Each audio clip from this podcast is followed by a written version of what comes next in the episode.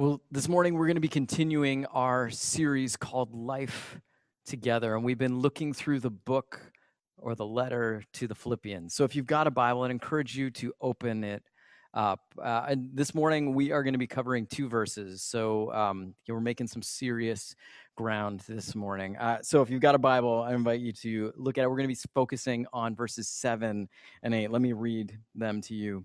This is Paul writing to the church in Philippi. It is right for me to feel this way about all of you, since I have you in my heart.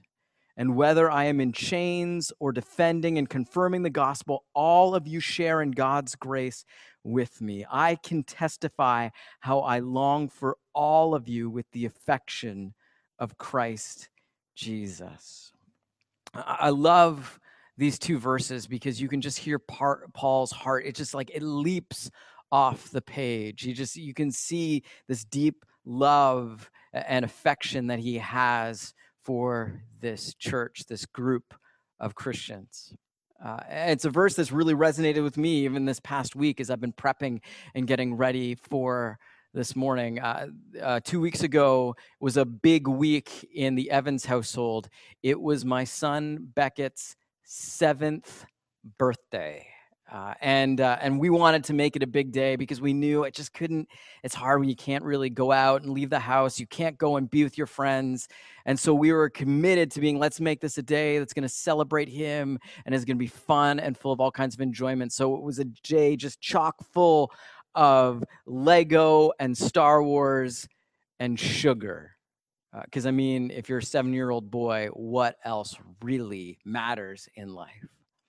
And I think he had an incredible, awesome day. But there was a moment in that day, or a couple moments that really were significant for for me and for my wife Julie. Uh, and uh, and those moments were when people from the Forest View community reached out to wish him a happy birthday.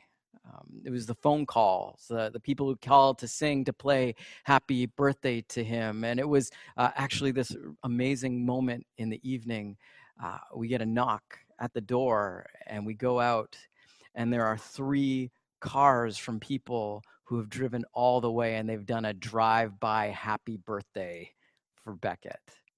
Uh, and so they've rolled down their windows and we're being safe, social distancing, but they roll down their windows, they sing happy birthday, they have noisemakers and banners, and they wish him a happy birthday. I mean, just this moment, I just think about those people who called and those people who went out of their way, drove an hour because we still live in Kitchener Waterloo to go and wish him a happy birthday. People who were just starting to get to know. Uh, but yeah, there's just in my own life, I just feel this like affection and and, just deep love for them.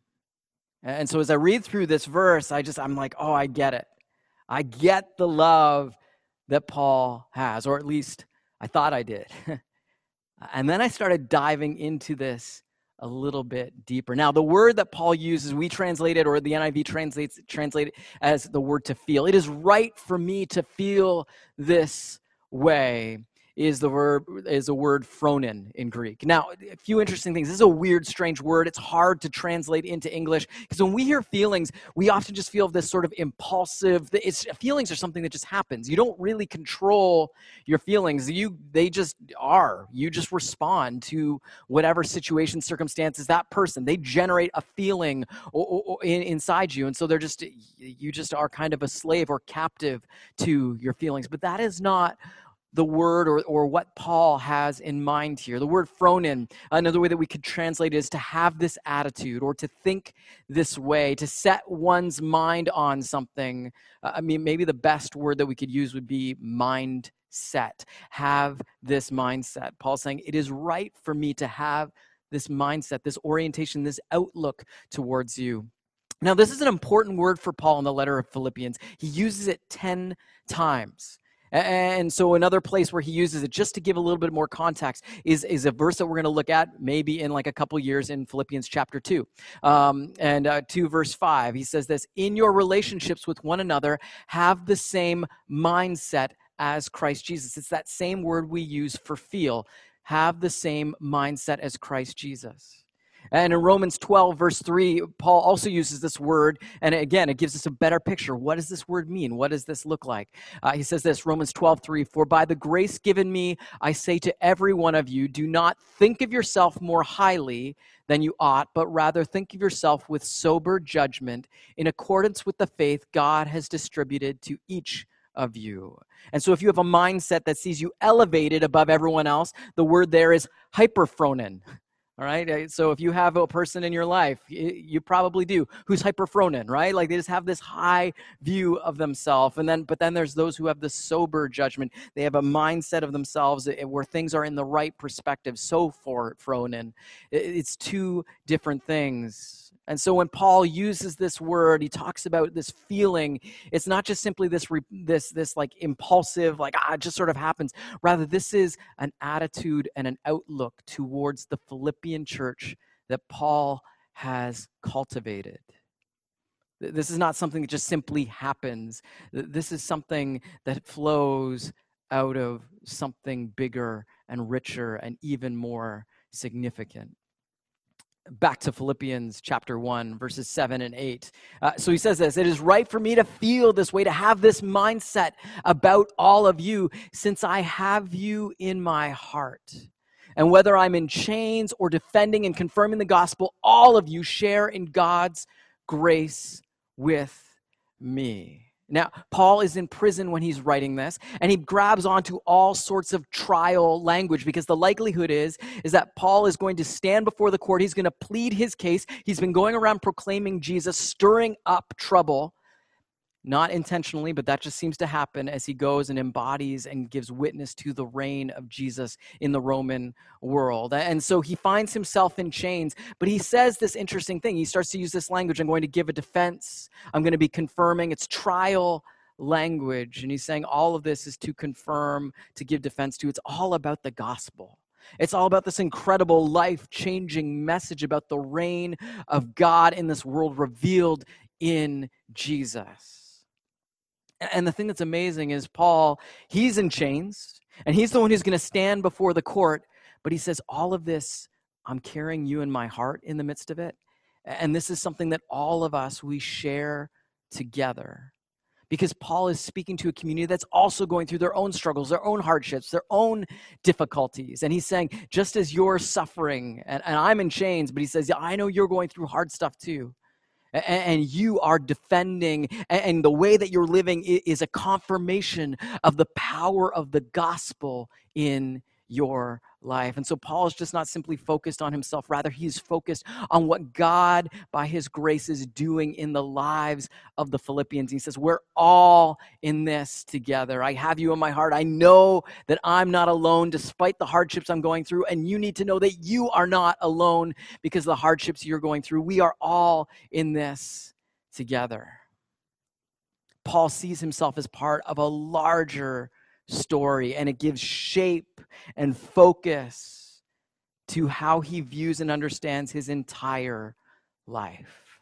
Now, I want to kind of share a glimpse of what that story is, that bigger picture about what reality actually looks like for Paul. I, I love the way that um, Dallas Willard puts it in his book, Renovation of the Heart. Uh, and he calls it the four movements of complete love, or another kind of love that we could use is perfected love or divine love. And so if you uh, have some kind of, or you can, if you want to write this down, it might be helpful. Um, and so here's kind of just in kind of some images to help us grasp this. So the first movement, and I love the way that Dallas Willard uses the idea of movement because it implies that love is always something moving, it's alive and flowing. And so movement number one is revealed love. Now, we as humans in our sinful nature we cannot fully understand or grasp but real love looks like. For us, love is a feeling, it's an impulse, it's a response uh, to uh, just okay, well, this per- I like this person, or I find security in this person, or this makes me feel good, and so we respond in that way, or at least in most cases we do. But but Paul begins with this image of this movement of revealed love, the love that we see that God has for us, the love that He has revealed through Jesus, through His life, through His death, through His resurrection. And so that love is directed and shown to us in Jesus. Now, movement two is our response to that love. And as God has expressed his love to us, we respond as we see just how beautiful and amazing and incredible God is. We respond back in love towards God. Now, interesting thing happens, what, we, what Dallas Willard calls movement number three, uh, shared love, is that as we become more aware uh, of God's love in our lives, as we respond in love to God, we also respond in love to others. We suddenly become aware that God's love is not only for us, but that God also loves all of humanity. That, that's God sent Christ not just to die for us as individuals, but for all of us. And part of being an apprentice to Jesus is about having our loves changed and shaped. And part of being in love with a person means that you begin to love the things that that other person loves, at least the good things. And so, Paul, he's saying, or, or, or Dallas Willard, he draws this out in a beautiful way. He says, as we become more aware of who God's love for us, we respond in love to God. But at the same moment, that also makes us love others because we discover and we realize God's deep love for them is a sharing in the love that God has. Now, now, the amazing thing is this outflow of God's love in our life as it leads us to love others. We see this movement of love expressed in community where love is given and received and shared.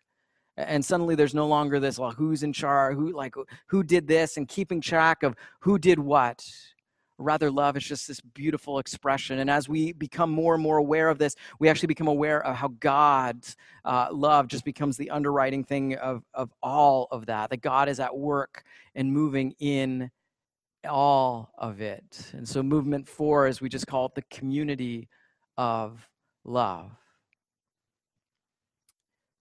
Back to philippians 1 7 to 8 it is right for me to feel this way about all of you since I have you in my heart. And whether I'm in the chain I'm in chains or defending and confirming the gospel, all of you share in God's grace with me. God can testify how I long for all of you with the affection of Christ Jesus. Now, here's the part where it gets really interesting because a lot of the time we think we've got love figured out, right? I mean, it's something that we feel. We learn about it from the love songs we hear or, or, or the movies that romantic movies that we watch or novels, whatever it is.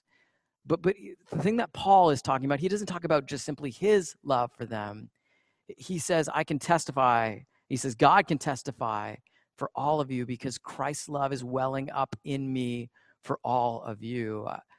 I, I long for all of you with the affection of Christ. Jesus, the sacrificial love that God reveals in Jesus, not just simply a feeling or an emotion, but a constant choice of loving sacrifice. Uh, First John 3 16 to 18 puts it perfectly. This is how we know what love is. You think you know what love is, but but John says, no, no, no, wait. You look to Jesus, and that's where you discover what real love is. This is how we know what love is. Jesus Christ laid down his life for us, and we ought to lay down our lives for our brothers and sisters. If anyone has material possessions and sees a brother or sister in need, but has no pity on them, how can the love of God be in that person? Dear children, let us not love with words or speech, but with actions and in truth. Uh, Paul talks about the affection of Christ Jesus. Now, I love this word, it's so awesome. Okay, the word for affection is the word splanchnon.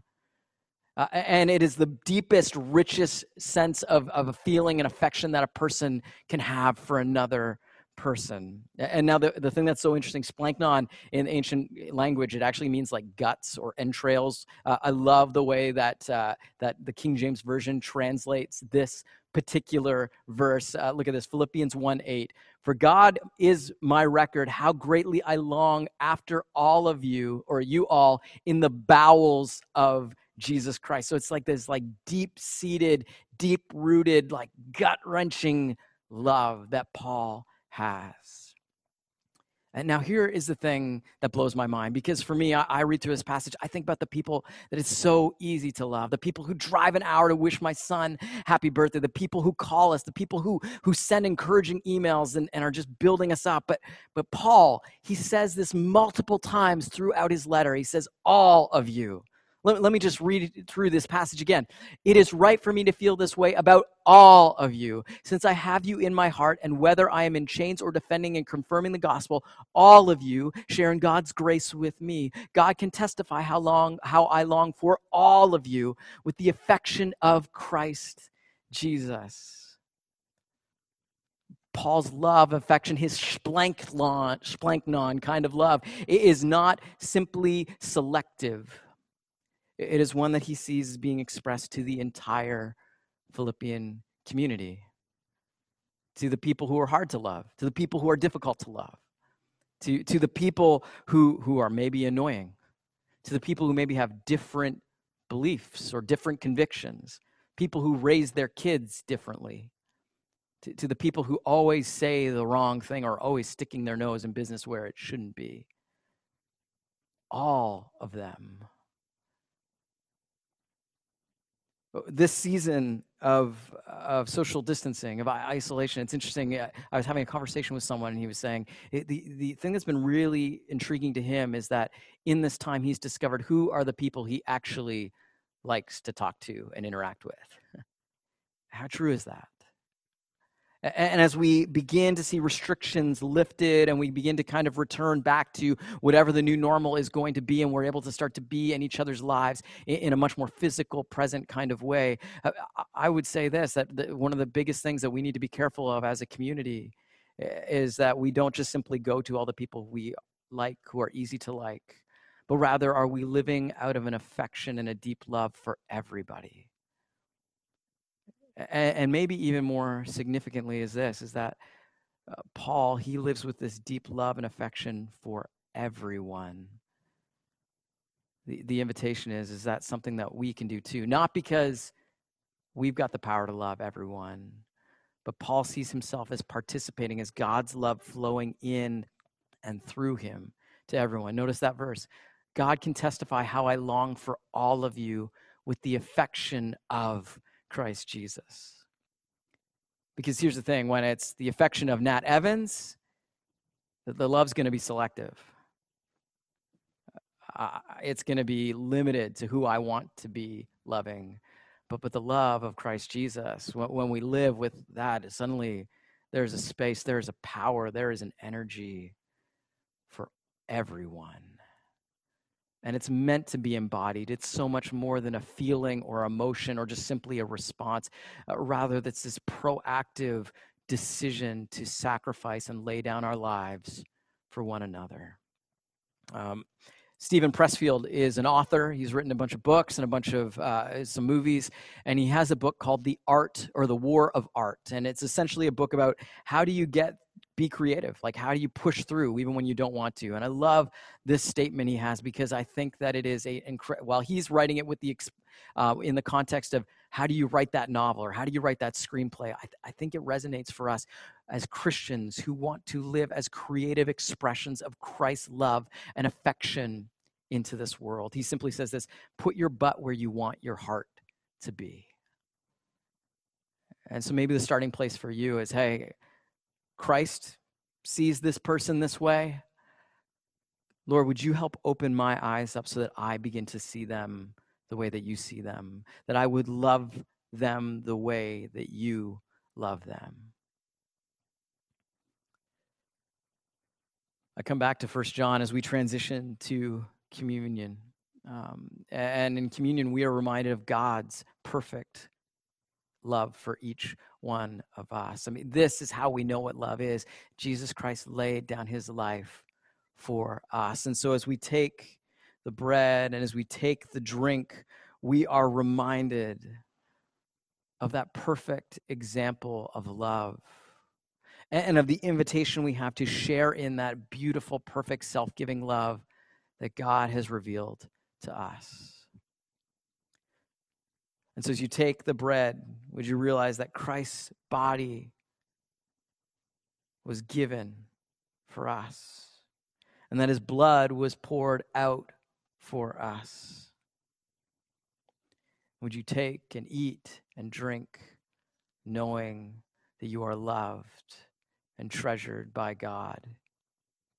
Let's take and eat together.